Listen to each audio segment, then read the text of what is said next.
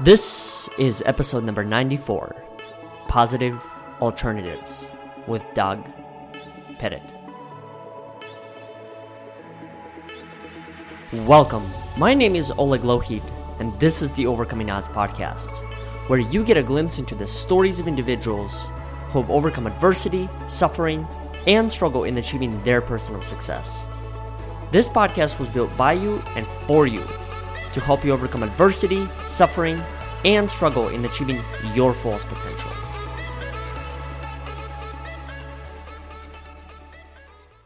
Before we jump into today's episode, I'd like to make a brief announcement and invite all of our listeners to our upcoming event in Baltimore called The Courage to Be You. This is an experience that was created by other community members from the Overcoming Odds tribe, where you will get a chance to hear stories from powerful speakers from all over the country and be a part of breakout sessions intended to help you share your own story. For more information, please go to overcomingodds.today forward slash events. Now, let's get back to our guest. This week's conversation features Doug Petit, retired professional manager engaged in public speaking to teens and their parents about the perils of underage drinking, collaborating with like minded individuals and entities focused on providing positive alternatives to underage drinking and drugs, just past the one year mark with Positive Alternatives Podcast. Together, we are better. Without further ado, please welcome Doug Petit. It's good to see you. Good to see you too.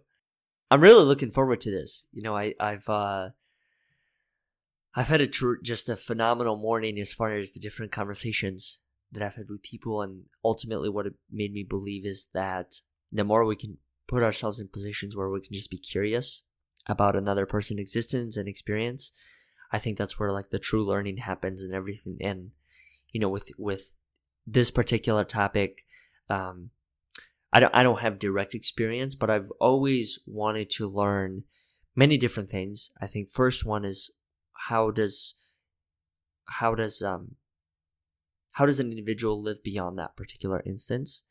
And which elements of that continue to live with them? Because you know even though we've um, we come to terms and acceptance of certain things i mean there are elements of my past that still live within me. And that i refer back to and and in as part of it, I think I'm also fortunate to be able to look back and, and say, well, it was there for a reason. And, you know, if, if the way that I've looked at kind of my life is, if not me, then who else? I understand that completely. Um, you know, I, have in this work that I do, I work with a lot of parents who've lost a child. Mm-hmm. You know, and it, as I say in many of my talks and, and, and when I speak to uh, students, and Monday night I'm going out and I'm speaking one more time to, um, I do this every month. It's called a Youth Victim Impact Panel. And these are first time offenders, either underage drinking or DUIs. You know, kids making mistakes. Mm-hmm. Not a one of them got up that morning say, Hey, I want to make a mistake and I want to get arrested, but it happened. And now they're going through the whole judicial system process. And um, we have this conversation with them. And uh, I, I, remind them that uh, as challenging it is for them to go through this process of you know and one of the things they have to do is come to this youth victim impact panel. They have to get evaluated by a, uh, a uh, someone. They have to get some sort of uh, treatment level. They'll get assigned a level one two or three. There's some aftercare that comes with this. They pay substantial fines. And they they make it hurt. They make it hurt for a reason because they don't want it to be a second time. I think you liken it to when you were a young child and your mom and dad might might have had you take a time out and those five minutes seem like all day long, you mm-hmm. know, when mm-hmm. you're a young child. And then when that didn't work, well, they just upped it, you know, maybe it was 10 minutes and maybe it was 30 minutes. And I think the whole part of the stiff fine is, you know, well, the next time you show up, it might not cost you $5,000 or $8,000. It might be $15,000.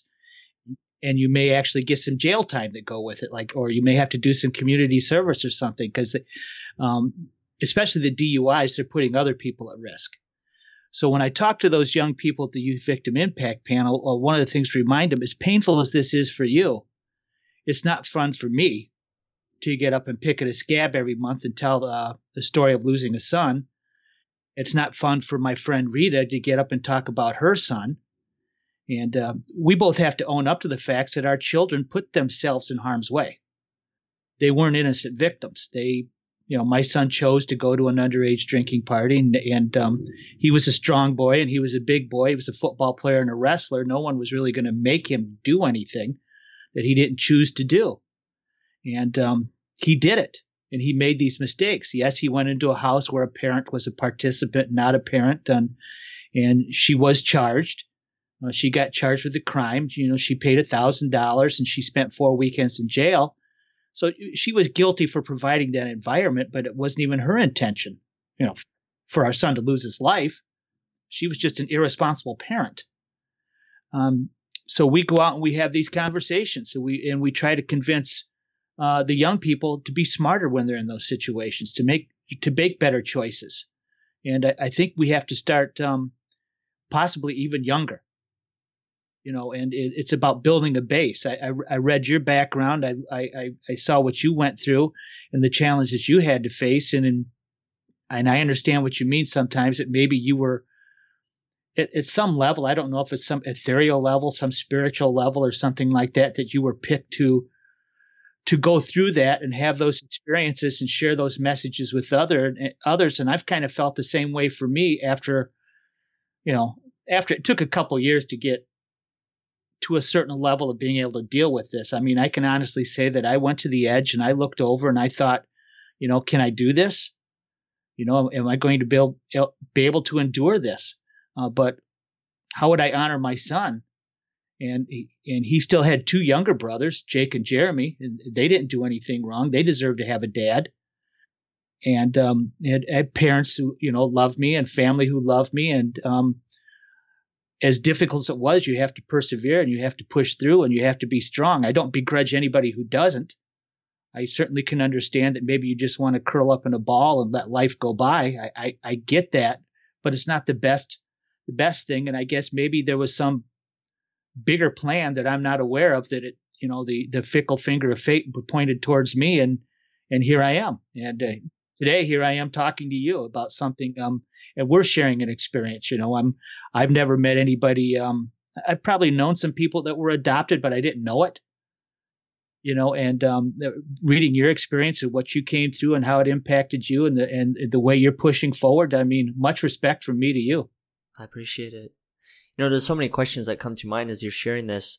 The the first one is I've always been curious in in wanting to learn when people are when people are against their threshold and against their ceiling with a particular situation, such as the one that you just mentioned, of being on the edge, of possibly deciding. I don't know how far your extent went as far as the decision. I mean, was it to live or to die, or was there anything beyond that? Like, how what how did you get out of that? Like what you know, do you remember any part of that moment as far as possibly telling yourself, "Hey, sure I may not have quote unquote chosen this purpose and this work for me, but what can I do with it?" Well, I, never really got to the point where I thought I was going to live or I was going to die. Like I said, there was my other two sons. There were mm-hmm. there other, but I did feel, I guess, obligated you know, that I had to do it. And that wasn't, that really wasn't truly healthy either, you know, going from a point of uh, being obligated. So for me, it was more of a gradual working through process, you know, um, realizing that the pain I was going through was not healthy.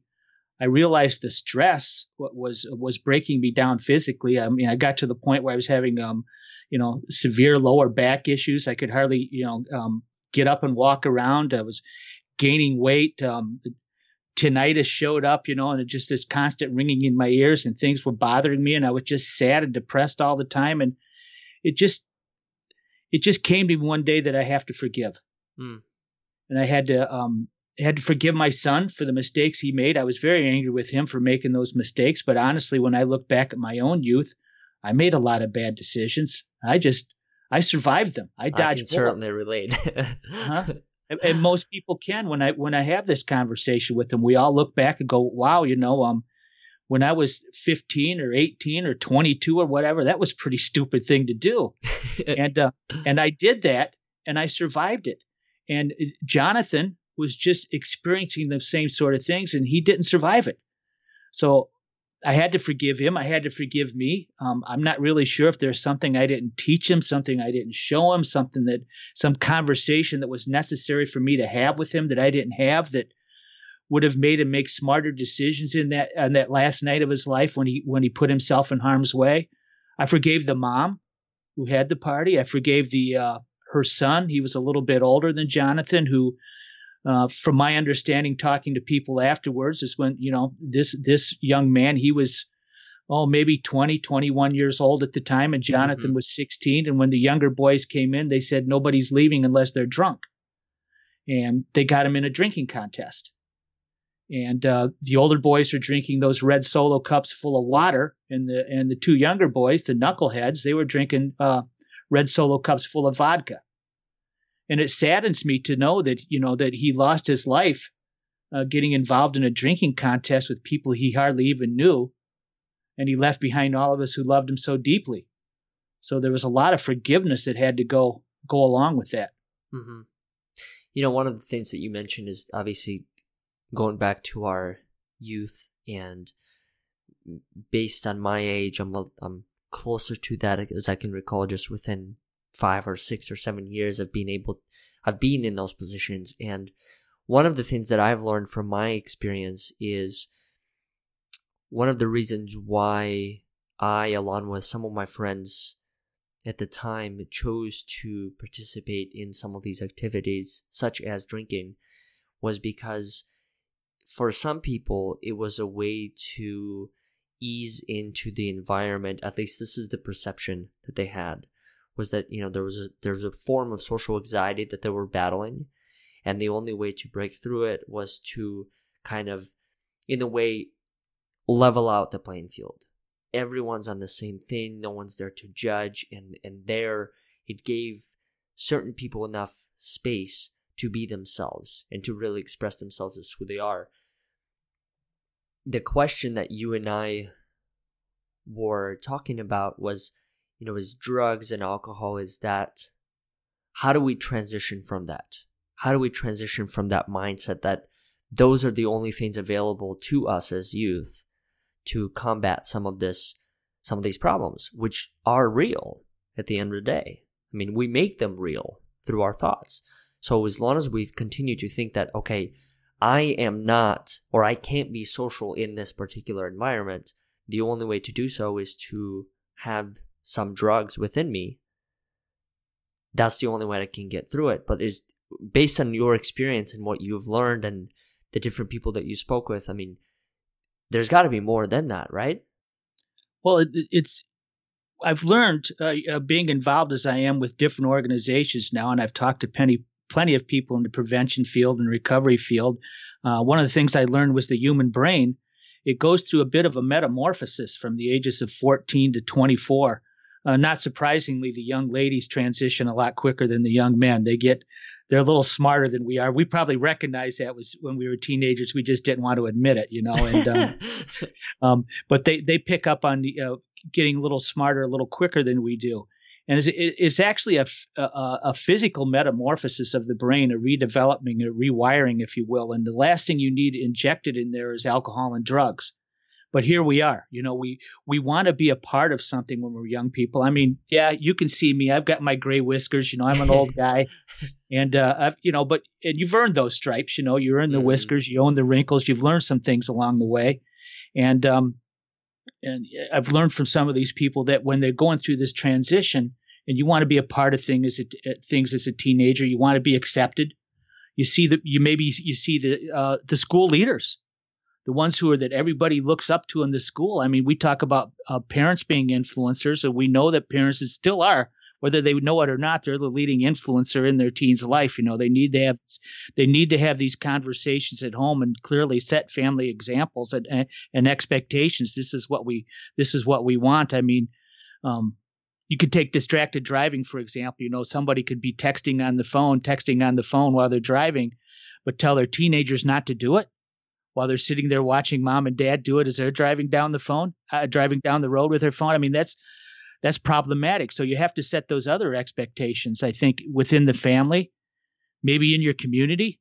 I mean, um, how many times do uh, communities will have a family festival, and you go to the family festival and they'll have a roped off area. There's a beer tent you know, and they say, well, we've got it under control because we're checking IDs, so nobody under 20. But that's not the thing.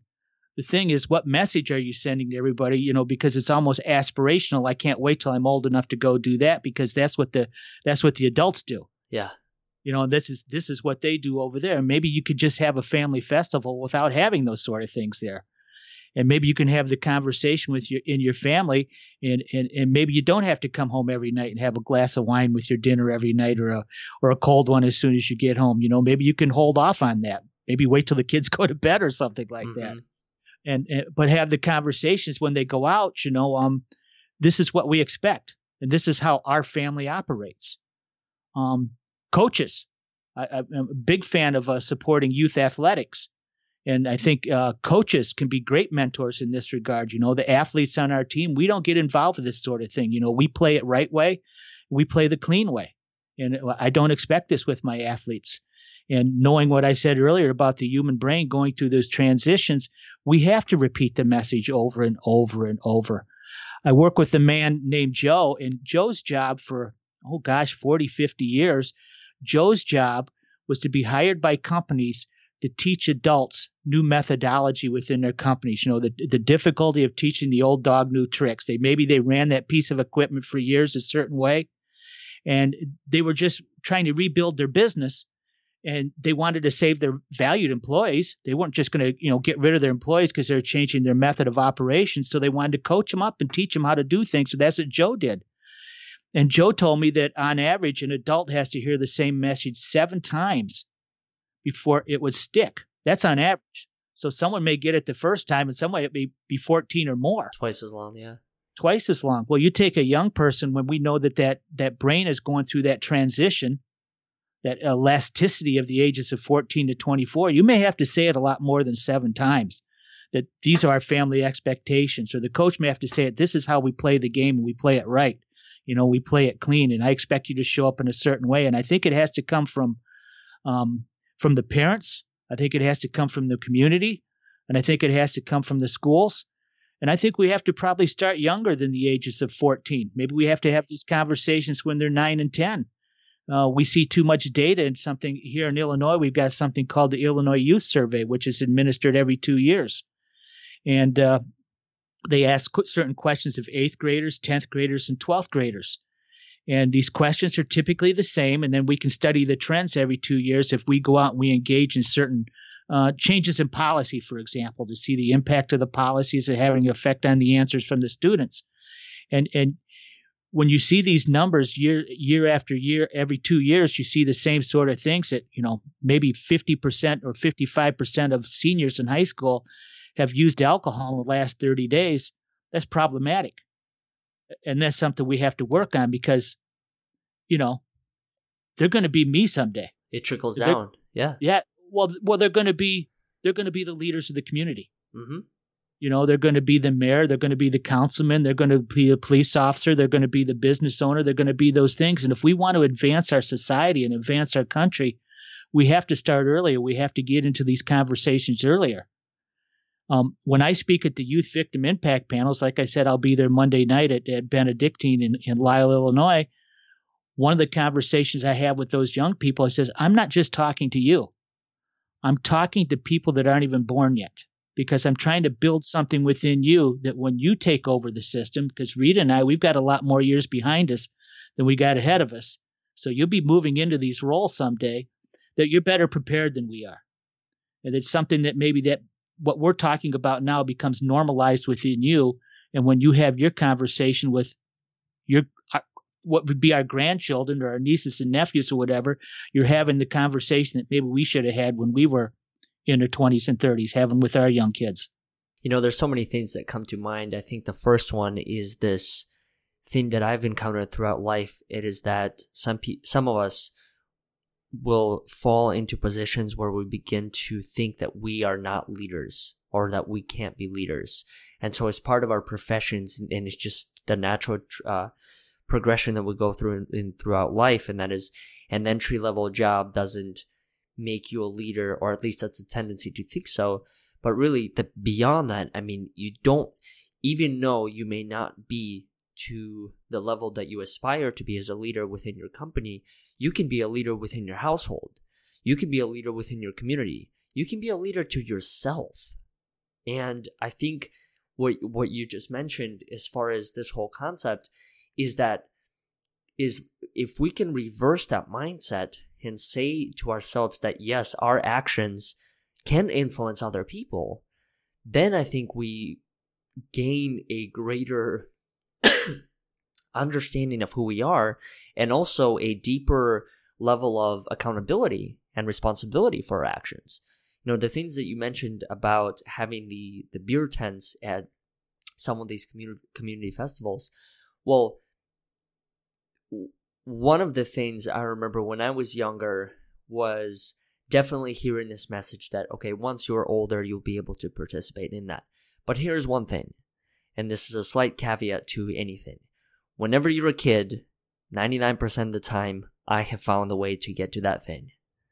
You know, you push hard enough, just, it's an tr- aspect of life. It's true about life. You push hard enough, you're gonna find a way to get there. So, for me, was maybe asking someone who's a little bit older, hey, I'm almost there. I'm 19, I'm almost that age. And, and then that person just based on how well of a connection you have with them and what you tell them, they're willing to give you that chance. And so you you are spot on as far as what are we teaching? What examples are we setting for other people? Sure, there might be rules and regulations preventing us from certain things, but are there rules and regulations beyond that that we should be setting for ourselves? So some of these community meetings and stuff, you know, even though the law is 21 and above. But are we really thinking beyond that and thinking to ourselves, okay, it might be 21 and above, but I know that I have 16 and 17 year old kids around here who are going to find their way there, regardless. So why don't I just eliminate the thing to begin with, or help them understand it in a different view, such as help them understand the impact of alcohol? I like that point about helping them understand the impact of alcohol. One of the things I've bounced around in my brain a little bit is how do we get into the middle schools and have a certain level of conversation because you know they're still young and they're still developing you know i certainly wouldn't tell them the same story about uh, our son jonathan as i do when i go to the high school. It's because the high schools understand that they're in the middle of all that sort of thing but you can have that conversation about respect and responsibility and the rewards you get for making good choices you can start that building those those building blocks in the middle schools and having these conversations, but doing them as as part of the curriculum. Yeah. You know, as as part of something they hear over and over and over because this isn't, you know, not just having one guy like me come in one day on one class period and having a 30 minute or 40 minute talk or anything like that, mm-hmm. but something something you get tested to, something you you you answer to. Um, how many times I've gone to schools I've walked through the hallways of schools. You, you know, I'm usually met at the entrance, and they walk me to a, a, an auditorium or a gymnasium to speak to the students. And I go in there, and the hallways are lined with pictures of former athletes. Mm. And I just think to myself, okay, I mean that's great. You know, you were you were a terrific hurdler, or you were a great high jumper. You know, and and maybe you come back to the school and see your picture, see you don't, but those are the aspirational pictures and everybody gets involved. You know, they want to be an athlete, they want to be accepted, they want to be this thing. And I think, why don't we have things in there, um, um, stories within the school, signage within some of these schools? And, and, and I have to admit, I've seen a little bit of change in that in the last couple of years. Um, not enough though. But why don't we see these things where the aspiration is to be a leader in your community? You know, because there must be somebody who came out of that school who became a corporate leader became a business leader, became a religious leader, whatever that was, is somebody that you can aspire to be that. You know, they're walking they're walking through those hallways from class to class to class, and they're there five days a week, and those are the pictures they see. Well, those are the pictures they're having an impact on them. Yeah. So we can make it part of of of, of the system and then have a class in there. I know they have health classes and they talk about different things that are necessary in health classes, and and maybe in driver's ed they probably maybe there's a part of driver's ed class that is you know we talk about. It's been a long time since I've driver's ed, so I can't really say. I've been behind the wheel for a long time, but um, maybe they have that part of the conversation too. But I think it needs to be a regular part of the structure because these are the young people that were that are going out in the world. Um, I'm a retired guy, and I sit. Um, it's, it's a some part-time work I do. I go to DUI misdemeanor court here in DuPage County, and I go there two or three days a week, and I sit in the courtroom, and I observe the pleas, the plea bargains. I observe the bench trials, uh, occasionally a jury trial, and uh, the different uh, hearings that they'll have, and I observe these things. And we're in a county of about a million people, just a shade under a million people here in the western suburbs of Chicago. And we've got three courtrooms totally dedicated to DUI misdemeanors. And there's 40 or 50 cases every day in each one of those courtrooms. And just extrapolate that out through the wow. course of the year. That's how many people, and everybody in there, 100% of them know I shouldn't be doing this. That's the work we have ahead of us. And that's why we have to start earlier. Because everybody in that room knows they shouldn't put themselves at risk. They know they shouldn't be putting, you know, some of them have their kids in the car. That'll be, you know, I get the court report and I see what the charges are, and you're driving with a child passenger. And we've got a lot of work ahead of us and that's why it's so important to get to the get to the minds younger. We know that the media, the commercials are on television. We know that the commercials are in on the radio. Um, they're out there, you know, it's it's uh, publicly traded. It's mass produced. It, it hires people. It has jobs. I can walk out my door right now, and there's probably within um, a 10 minute walk, there's probably six or seven locations I can buy beer. We're surrounded by it. So why can't we have classes in school uh, to have these discussions about how you deal with it? Why can't we talk about at school that this is if you do this as a young athlete, this is what ha- this is how it keeps you from being the best athlete you can. This is how it keeps you from being the best student you can. This is how it impacts you uh, uh, long term in your life if you make these decisions. Because we're sure as heck not going to stop these gas stations or these pharmacies or whoever else is you know feels the need to make and, and sell alcohol in their businesses. That's not going to stop. Yeah. So we need to educate. We need to get ahead of it, and I think we need to start at a young age. Couldn't agree with you more. You know, I think one of the things that comes to my mind is is this whole concept of um, things that get passed on from one generation to another, and I think it's about breaking the generational cycle that happens, and this happens outside of so many different uh, arenas that we're even talking about for the sake of this conversation. I mean, when you talk about domestic abuse, that oftentimes, based on the conversations that I've had, it's a cycle. It's it's when an individual was abused whether it was a childhood or years beyond that. And it boils down to education. They don't know any other way that is better when it comes to handling a child or relationship or whatever else that they're a part of. So educating them in a way, but you know, education is also a tricky part because just like you said, it takes seven times for a person to, I guess, fully acknowledge you know what what's happening. And for some it could be 14 for others it could be one time. Mm-hmm. education is the same exact way is that i think we try and create this standard and here is what you need to know but not everyone learns the same exact way. Some people have to either have it be repeated multiple times others have to have a complete different mode as far as when it comes to it. And i think I think we're on the right track as far as understanding us as individuals now. But for many years before that, we didn't understand that. And so we were teaching everything from kind of one point of view. Well, what's going to happen if you if that's not your strength? What what's going to happen if your level of learning happens when you're actively doing something else, such as painting or some other form of art? And then you're being told these messages and then that's when you feel comfortable enough with engaging with the person that's teaching you because a lot of this you know comes from self-interest it's do i have enough interest in the particular topic to want to engage Well, I understand that. There are plenty of classes I was in high school that I was tuned out in. You know, and it, it's just being a high school kid. Yeah. You know, you know, here in in the Midwest, as you know, the seasons change and spring would come along, and I'm I'm looking out the window thinking, boy, that's where I'd rather be. Or I look across the, uh, the classroom and I'm looking at Lana or Holly, and I'm probably more interested in in those uh, those girls than I am certainly anything the teacher had to say about physics or uh, advanced algebra or anything like that. It was just dry stuff. So the, the teaching, I guess, you know, we're not cookie cutter people yeah, we're each we're each unique in our own ways, as we discussed earlier. You know, um, um, sadly, many people have faced what you faced, and not not not everybody handled it the same way. Mm-hmm. And sadly for me, you know, I'm in this club that has no name. You know, if if someone's uh, if you're a child that loses a parent, you're an orphan, or if you're a husband or wife, you lose your spouse, you're a widow or a widower. But there's no word in the English language for a parent who loses a child.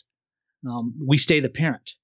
There just is not one. I didn't even and, think about that that way. Yeah, yeah. But and so we're in this, we're in a you know back lack of a better phrase, we're in this club that we don't want to be a part of, um, and uh, we don't want anybody else to be a part of it because it it, it is a gut wrenching pain that doesn't really you know we mark time. You know I I can't you know I I know every time of the year when the loss to Jonathan and that date comes up, there's um I refuse to call it an anniversary. Anniversary connotates uh, uh, a celebration.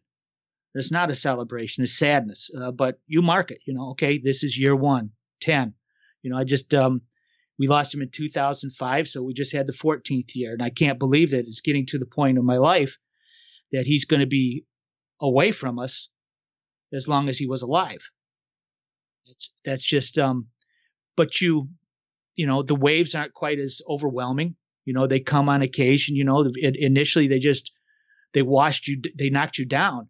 Now they just, you know, they might hit you at you know knee level or shin level, and you acknowledge it, you know, and it hurts, but you you've been through it before. You've been through the process. Um, one of the things that most challenging, and I, I I remember this probably after I started speaking, and I said I didn't start public speaking until 2007 and I, uh, I had spoken up in this community up in the north side of Chicago a couple times, and they asked me to come up there and shoot a video. And um, they had a group up there out of Highland Park, and they were, I was sitting in my car, sitting there thinking to myself, like, what did it? Why did it take something like this to happen to me to make me a better guy? Mm-hmm.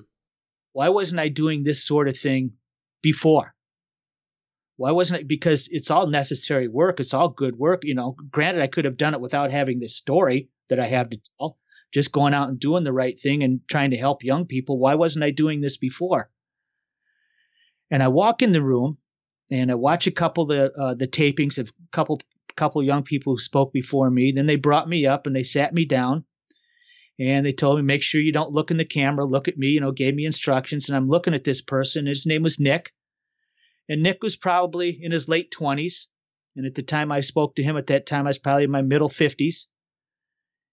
And he says, Okay, you ready to go? And I said, Sure. And the first question out of his mouth was, Does it bother you that you're probably a better person now than you were before you lost your son? And it just blew me away. I was like, what this the first time I'd ever had that thought was five minutes before when I'm sitting in my car by myself and this young kid asked me that very question. And I was just blown away. And what it does in hindsight, it confirms to me that we're all connected on some level. There is a bigger plan, and we're all connected. You were deigned to do what you're doing right now, and, and you had a choice at some point to either follow through on what the design was or, or was, and you are and as sad as this makes me losing Jonathan because I love him dearly, and you know when people when we were losing him, people told me you know nothing angered me more than they said, "Oh, he's in a better place." I have a pretty good place.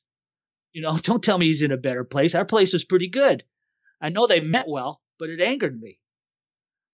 Uh, but to come to find out later that maybe there was some bigger design for me than being a guy who was a manager, you know, in, in a manufacturing mid-level manager to a manufacturing plant. Maybe this is what I'm supposed to do. Gosh knows I have a lot more energy for it.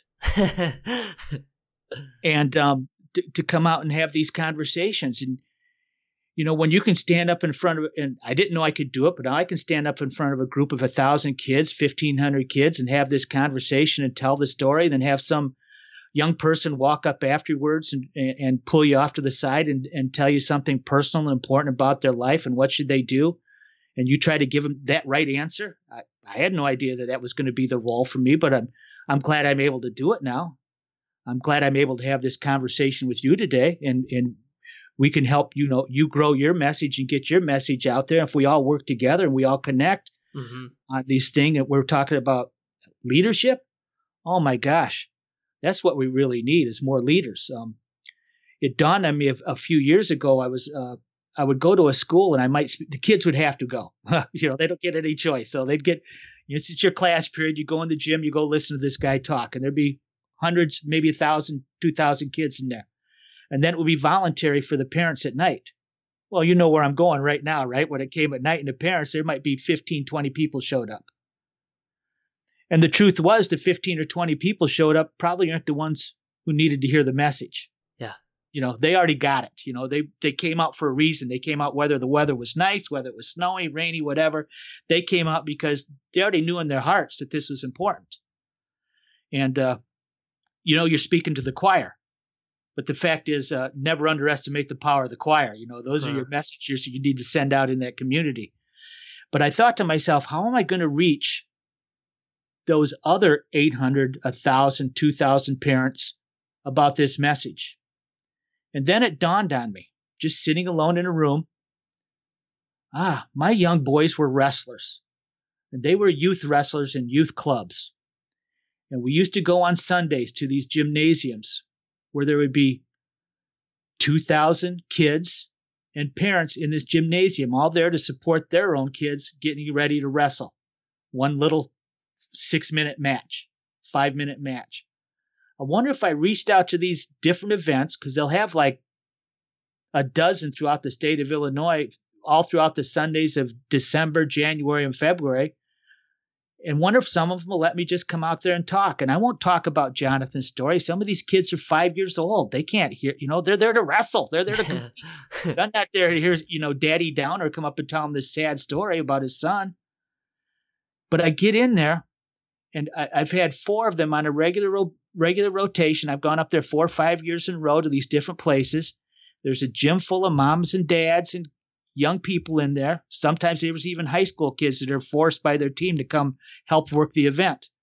And I sit in there and we talk about what I mentioned earlier. We talk about my version of the three R's. When I was a kid, it was reading, writing, arithmetic. But really, what it is is respect, responsibility, and the rewards you get from making good choices.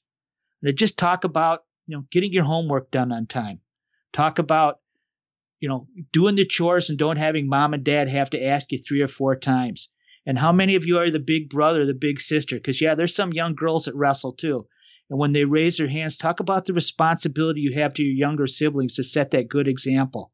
Talk about you know, your responsibility is not just to the the front of the jersey where it's got your name, but it's the back of the jersey, the team involved in, or the community you represent. And talk about leadership. And I let the, especially when I talk to the kids that are in the seventh and eighth grade because they're a little more sophisticated, I remind them that nobody, nobody in this gymnasium, not one mom, not one dad, not one coach, not one referee, and not this old guy with the gray whiskers is going to tell you you can't be the leader. The only one that's going to stop you from being a leader is you. That's it. That's the only person going to stop you. The world needs more leaders.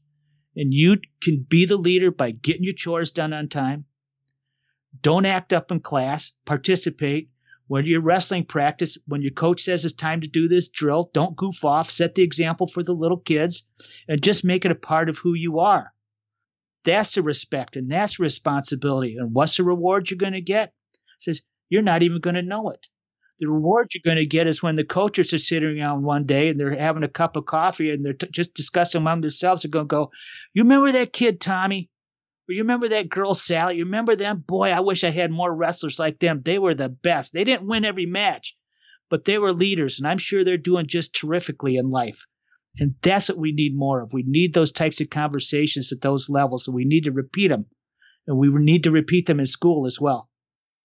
You know, there's so many things that you touch upon. I think one of them that's important to note is the level of engagement that we are, all of us as individuals. And the conversation that you just mentioned of being able to speak to some of those parents who were there, who understood what the issue was and were there for different reasons, maybe there to help spread the message more, help support you in a different way. And, but those that needed to hear it the most weren't there. And it just makes me think of this that for that particular population of people who weren't there, I think one of the reasons why, at least based on my experience, that I've been able to understand it, why certain people like that don't come to those particular meetings or haven't yet is because they they are not ready to engage with that conversation yet.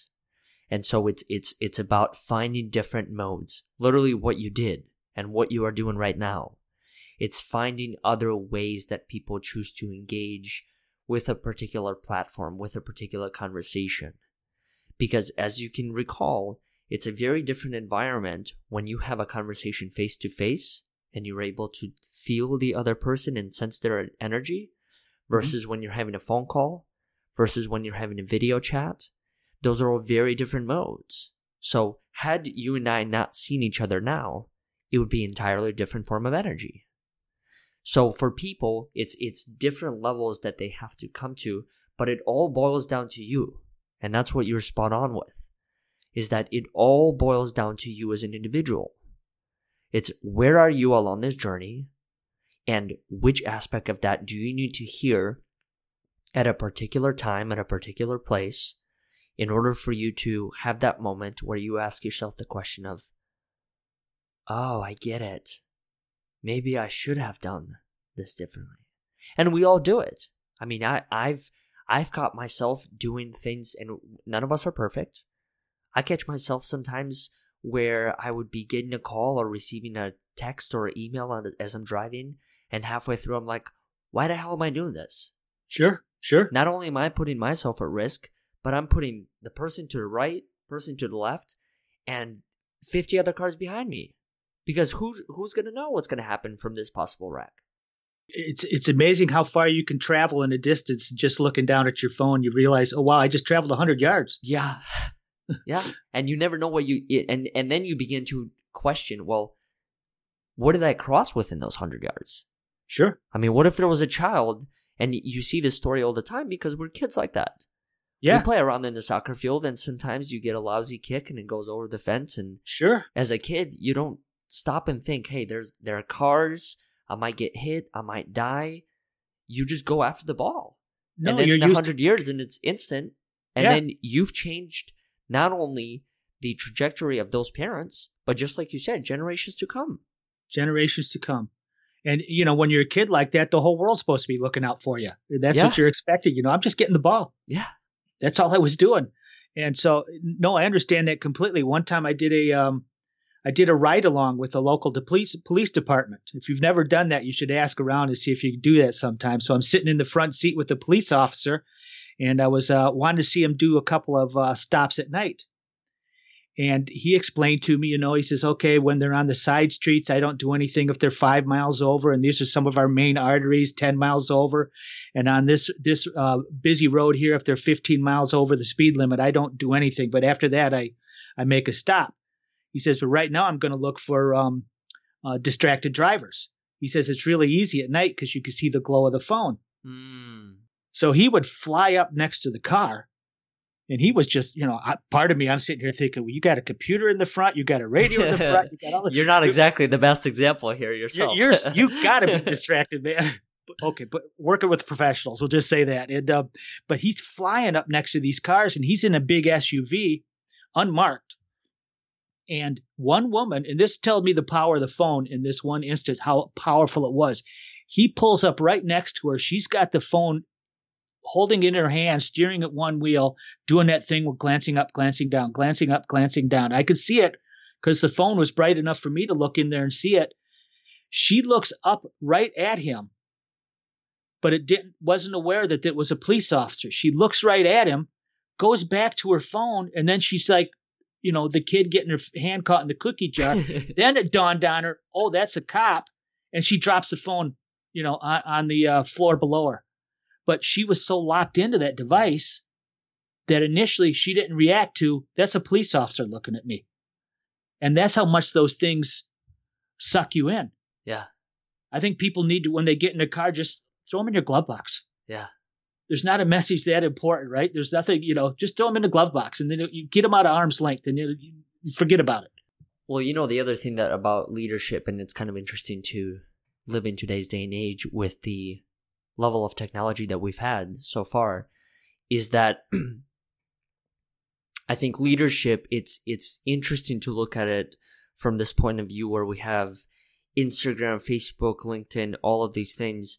And a lot of them, when they're kind of number focused. I mean, it's the ten- the tendency to think is that the the higher the following, the more of a leader you are. But that is entirely false.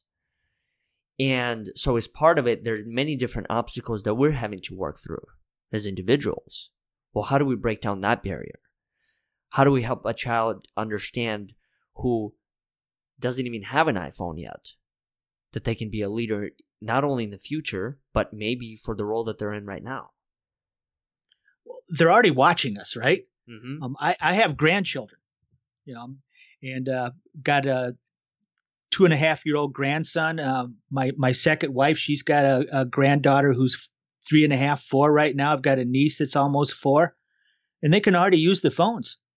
Yeah, they they already use them. They pick them up, and the thing is, is the parents, truth be told, when their kids are getting too antsy or taking up too much of their time, or they mommy, mommy, daddy, daddy, I want this, they hand them the phone, or they give them an iPad. Mm-hmm. So it, maybe you need to start right there. You know, um, I was guilty of it. Certainly guilty of it when my children were younger. We didn't have the phones or anything like that, but we had a VCR and VHS tapes, you know, and when you wanted to work on maybe you had some project you had from work you had to get done or you you just wanted to make dinner or something as a rote task as that or some maybe you just wanted to relax. And you know, at one point in my life, you know, the oldest boy was 4 and the younger ones were 2 or you know, you just move them up like that young kids and well, I take one of those Disney movies and slip it in a VCR and I knew that I at least got at least um an hour or two before they got bored with it. Maybe they started pushing each other around or, you know, just acting like young boys, you know, acting, you know, needing my attention and needing my intervention or whatever that was to, uh, so guilty of it myself. um, so, um, I, I, you know, can't blame others for things I'm guilty, you know, that I did as well. Mm-hmm. So, but when I see that with these phones, and you're so right, the thing with, the, we're letting these things with the likes judge us how popular we are. And it's such sort of, it's, it's such a, um, is such a fake popularity. You know, um, the real the real value you have as individuals and why people like uh, you and I we need to go out and reinforce this message about leadership is the personal relationships. Is what sort of impact did you have on somebody that um, they may have made they may have just thought it through, not necessarily made a drastic change in their life, but they just stopped to take a deep breath. Um, when we speak at um, before the high schools or I speak before any group of people, my whole thing is just to reach that one. Yeah. I don't want to be greedy. You know, when I first started out, is I wanted, to, I hope everybody's just gonna be amazed by the great words I have to say up here. You know, because I'm to tell this this story, and they're just no, that's not it. You just reach that one. Like the one kid who comes up and talks to me. You know, um, I had came up to me, and I, I was up in uh, Warren Township High School, and she came up and talked to me after I was done about how she had just lost her sister, and she'd lost her about um, uh, three weeks before I got up and spoke about losing my son. She she said, "What am I supposed to do?" And uh, I'm not a professional. I'm not a trained psychologist or anything like that. But she needed to talk to me at that moment because she felt that I knew her pain, and the, probably the teachers didn't, and probably the other students didn't. Nobody else did. And so I just talked to her about you know, uh, some of the things that, you know, that I did with Jonathan and how, why I come up and do this to honor him. And then I saw her smile a little bit and I waited for my moment and I said, you know, you do have people in this school that you can talk to. And if you don't like what they have to hear, what they what they're saying to you, you can just ask them to point you in the right direction. But you do need to talk to somebody because there are people who've heard our stories before. I said, and don't be afraid to talk to somebody. I said, that was one of the healthiest things I did because I tried to take it on myself. And uh, eventually I went out and talked to professionals because the weight, it was too much to bear. So I had to talk to somebody who, you know, had heard these stories before and, um, and, and gave me not a right answer, not a wrong answer. They just listened and, and just space. And that's all that really matters. Um, you know, my mom couldn't help me. My brothers couldn't help me. My, you know, my sister could, nobody could, cause they hadn't had that experience. Not like that. And, you know, either that or they're just too many miles away. So you just, you just needed to have that conversation. And, um, sometimes I'm just that conduit and I'm cool with that. Huh. You know, what's interesting about what you just said, a couple things. First one is this concept of one person at a time, one day at a time I'm a huge believer of that as well. And what made me, it took me a little while to really understand it, and, and that is that whole mindset. It, it doesn't come from the place of, oh, I don't have the right message to speak to a mass audience. It, it really boils down to, I mean, when you, when you think of and position yourself in, within a crowd of however many people, thousands, hundreds, whatever it may be, the reason why I choose to go and relate to one person is I mean that because you never know the impact they'll have and everyone's stories it truly is unique to who they are. So the things that you've traveled through they may not be relatable as far as the exact steps to anyone else. And most times they aren't at the end of the day anyway. So it's how do I share my story enough through a form where I'm me and nothing more than that, and I accept myself and allow other people to see themselves as reflections within me, within my own journey, within the things I went through. So I, I love that mindset of, of delivering it to one person. If, and if you've done your job of having that conversation, well, you're on, you're on the right track. And sometimes for anyone who's listening and for those who are speakers or are able to share their message in front of others, sometimes you will be in situations where you may not have that one person come up to you. And that's okay. And it's not because you didn't deliver or because your message didn't resonate. It boils down to where that person was within their life. There might not, they may not have been ready. In your case, that, that little girl that came up to you, had it been a month before, where she was still dealing through a lot of this, you might not have had that conversation. No, you're right. She might not have come up to you and say, "Hey, this is what I'm going through. This is how I'm feeling." Because there's a huge level of courage that's got to happen through your own self-discovery and the most important part that you did was you created a space for her to feel safe and for her to know that at the end of the day there's someone else along the way that has shared similar things that can give her this hope that she's not alone. And, and I only hope that uh, she did go and have those conversations with the right people and they were able to help her. And um, even though those things only take you so far, yeah, um, there a lot of it's internalized. A lot of it you you have to accept certain things. I know um, when we speak to some, like they said Monday night when we speak, one of the things that um, my friend Rita has had to accept and I had to accept is you know, there's too many parents that I work with sometimes, and, it, I don't know how to say this delicately, but they put the entire blame on their conversations to the fact that, um, like, say, maybe in my case, I would have just blamed the mom who provided that environment for Jonathan. Right. That's incomplete. The fact is, is my son did make a mistake, and the or, mom may not have known. She may she may not have. I mean, she did know it turned out it's kind of hard not to know that you're having you know when you got 60 70 kids in a party the police had been called there twice that night because everybody in town knew you know everybody in that neighborhood knew what was going on because of loud music and a lot of cars and right. kids screaming and stuff like that and she answered the door both times i came to find out later the second time she had a, a cocktail in her hand so she was pretty aware of what was going on certainly no intent for jonathan to lose his life um, she in her mind, she probably thought, well, I'm doing the right thing. The kids are going to drink anyhow. At least I'm providing a safe environment. Until she panicked after the police showed up and she had him thrown out of the house. So you know, she failed in a couple regards there. But the point I'm making is is not everybody looks at life the same way. And uh, it, it's part of our job when we go out and have these conversations is to offer a perspective. Right. And, and, and that perspective is is just that one person or it might be 10 people that say, you know, to your point, I didn't see it that way. I didn't look like it, didn't look at it that way.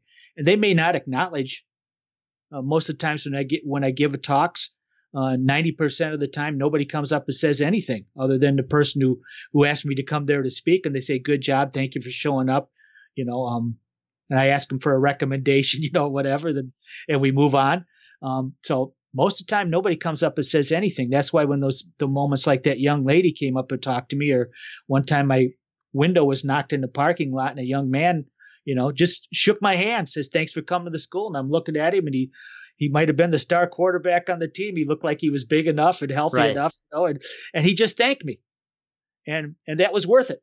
And I said, okay. I'm thinking to myself, well, I'm good for another five speeches now. You know, thanks for stopping by. And um, so you don't know most of the time if you made that connection, but you're you're dead on right. Um, um, there's going to be somebody in that audience that's just going to have them take a breath the next time, or they're going to think about it, or maybe I'm not going to go to this party, or maybe I'm not going to have this beer, or maybe I'm not going to, or maybe I want to, you know, those conversations we talk about leadership. Yeah. You know what? Like I can do that. Yeah. Why? You know that that old guy's right. Mm-hmm. Why can't I do that? Why can't I be the leader? Yeah. I've kind of thought about it a little bit. Let me give this a try. Let me get my homework done on time this week. Let me get the chores done before you know I don't I don't need mom to tell me to take out the garbage. I know I'm supposed to take out the garbage. I mm-hmm. mean, let me just start these building blocks of life and do these things right. And then they become second nature. And you and I will probably never know what sort of impact we may have had on somebody. But mm-hmm. I think both I think we're both fine with that. Yeah. Yeah. And you know, as as part of this transformation, what I'm learning is it, it all boils down to how well do we understand a particular term and transformation, I think at first it sounds like a scary term and there's a lot to go through and multiple tiers and levels, but it all gets defined, defined by you. So for me, a form of transformation is just allowing someone else to develop a slightly different perspective of how they viewed life beforehand. So when they come into a similar situation, are they able to look at it just from a slightly different view? I mean, a one degree turn from how they viewed it before. Does it make them question? And you're spot on as far as creating these spaces where people can just have an opportunity to question and reflect and observe their own existence. Mm-hmm. I mean, that's that's really, I think, at the essence of it all, what a lot of us are trying to create is this space where we can give others an opportunity to just question, to just be curious.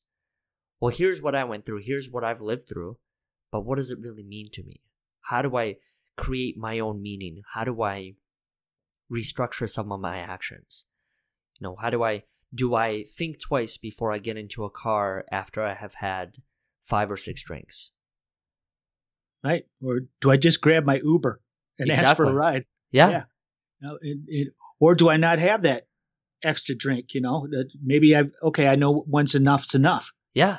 And and then the next time maybe one less. I'm not, you know, we're we're not in the world of, you know, we know people like to have fun. Yeah. We're not. Uh, I know that prohibition doesn't work, and abstinence is abstinence is in the eye of the beholder, and all those sort of things. You know, we're human beings. We have our we have uh, the duality of man. We have our strengths. We have our weaknesses. We we all have them.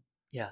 And um, what you and I think what you and I are talking about here right now is accenting the strengths, and and and, and building upon that and accepting the weaknesses. Some of the some of the greatest, wisest people we've had on this planet when we've gone back and and they've done a, a, story on their history and they've dug it deep into their history and they've revealed their true story. They had frailties. Oh yeah. They had weaknesses, but that doesn't mean that they didn't deal with those and still do great things and leave wonderful legacies. And and and um, to, to do that sort of thing and you know gosh knows, I mean, if everybody ever dug into my true story and my true past, uh, please don't. See, we didn't have Facebook in my day. and, and so I was lucky they didn't have that, you know. So there's, you know, pictures of me aren't out on the internet forever and ever and ever that I did this when I was 16 or 17.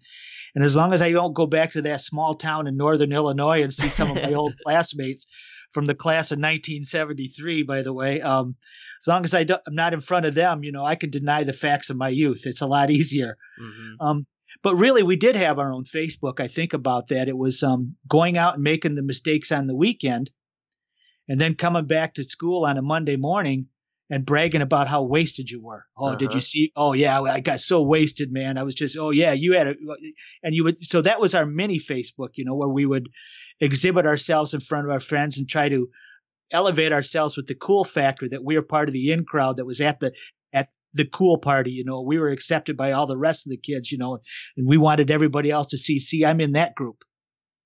I'm in this group over here. I'm not in your group. I'm in that group over here. So we did, you know, we had a, a non-social media Facebook, very small within our own school, but we were guilty of the same things. And what Facebook did and what Instagram's done and that sort of thing has just allowed that to be presented on a, uh, an international scale. Yeah. And some people don't even realize it's out there forever. Yeah.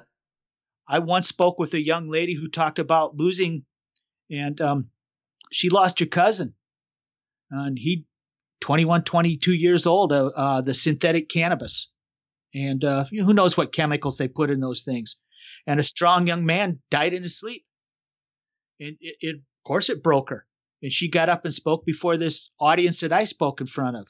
And we became Facebook friends after that. And it was four months later, I saw pictures of her on my on my home feed of the Facebook. Somebody had taken pictures of her, and there she was crawling down a hallway, obviously, you know, drunk, impaired, and I thought how sa- I felt badly for her. Yeah. Because she was just just out being a kid, and who knows, maybe she was out feeling pain because of losing somebody she loved, and yet it was used indiscriminately against her, and it was put out there, and it's out there forever. You know, because she didn't post it, she can't delete it. So unless this this person who had something against her, or just thought it was funny, or whatever that was, didn't take it down, it's out there. So that's one of the challenges that youth have of today too, is having to be aware of that sort of uh, challenge. Something I never had to had to deal with. Mm-hmm. Doug, what do you tell us a little bit about the work that you do now, and how do people get involved? How do people find some of the things that you know you you're actively a part of? How do people get engaged with what you're trying to accomplish? Well, I'm pretty specific to my area right now, DuPage County, a western suburb of Chicago, Illinois. Outside of the podcast, which is mm-hmm. international, um, to this day, I don't know why people, you know, there's one person in Ireland and two people in Spain download it regularly. I have no idea. Probably the same problems all over the place, I guess, but uh, I'm happy they do. I've been thinking about sending them a T-shirt or something like that if I found out who they were. And um, but I, am I'm involved with a, one organization. I speak uh, uh, monthly at a youth victim impact panel. It's the Alliance Against Intoxicated Motorists out of Schaumburg, Illinois. Um, on my third term as the co-chair of the DuPage County Prevention Leadership Team, we're a, a drug-free coalition with a focus mainly on keeping, um, um, trying to guide youth through the um, their young life and stay away from drugs and alcohol. We're our primary focus there. I sit in with another drug free coalition here in Naperville called the Community Alliance for Prevention. And uh, I've got this podcast. Uh, we've given out 17 high school scholarships in Jonathan's name mm. uh, since we lost him. A part of this guy, uh, uh, the reason I started the podcast is I'm trying to organically grow a second scholarship.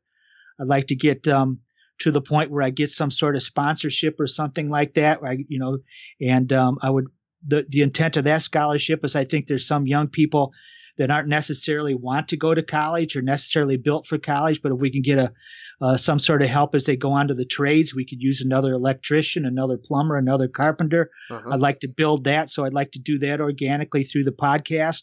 So they can find me on um, www.positivealternatives.net. That's a website. Uh, find me on LinkedIn as you did um, sure. under my name, Doug Petit. Um, I do have a page on uh, on Facebook, Positive Alternatives. Um, you can find me on, uh, I think, uh, Instagram. Um, find me under uh, Positive Alternatives there as well. So yeah, I stay pretty busy. Um, we're always if anybody's in the Chicagoland area, DuPage County, and they want to become of the uh, become a part of the uh, DuPage County Prevention Leadership Team, we're always looking for some help there. Um, we have 12 sectors involved in that coalition, and we could probably use a little bit more support from um, two of the sectors, primarily people who are who are business leaders in mm-hmm. our community and people who are religious leaders in our community. If we get anybody uh, involved with that, they want to become a part of a, which I think is a dynamic coalition. A lot of, I'm lucky to be in a room with a whole bunch of people a lot smarter than I am, and I, and I just sit back and, and and learn from them. So I think that'd be a great group for everybody to be a part of as well. So I guess that's how you'd find me. Appreciate it.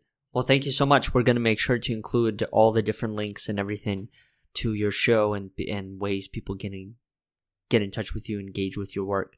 So we'll make sure to include that in the show notes. And uh, appreciate you being a guest on the show.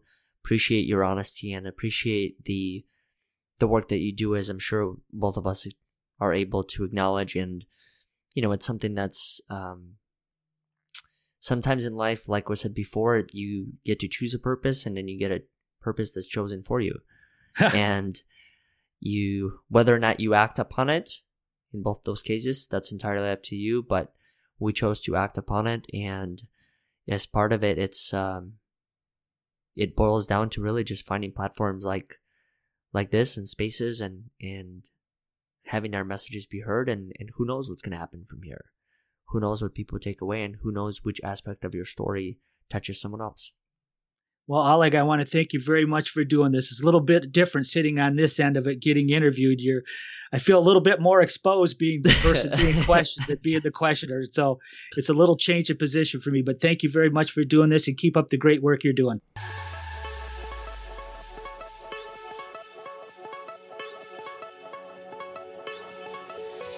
Thank you all for listening to today's episode.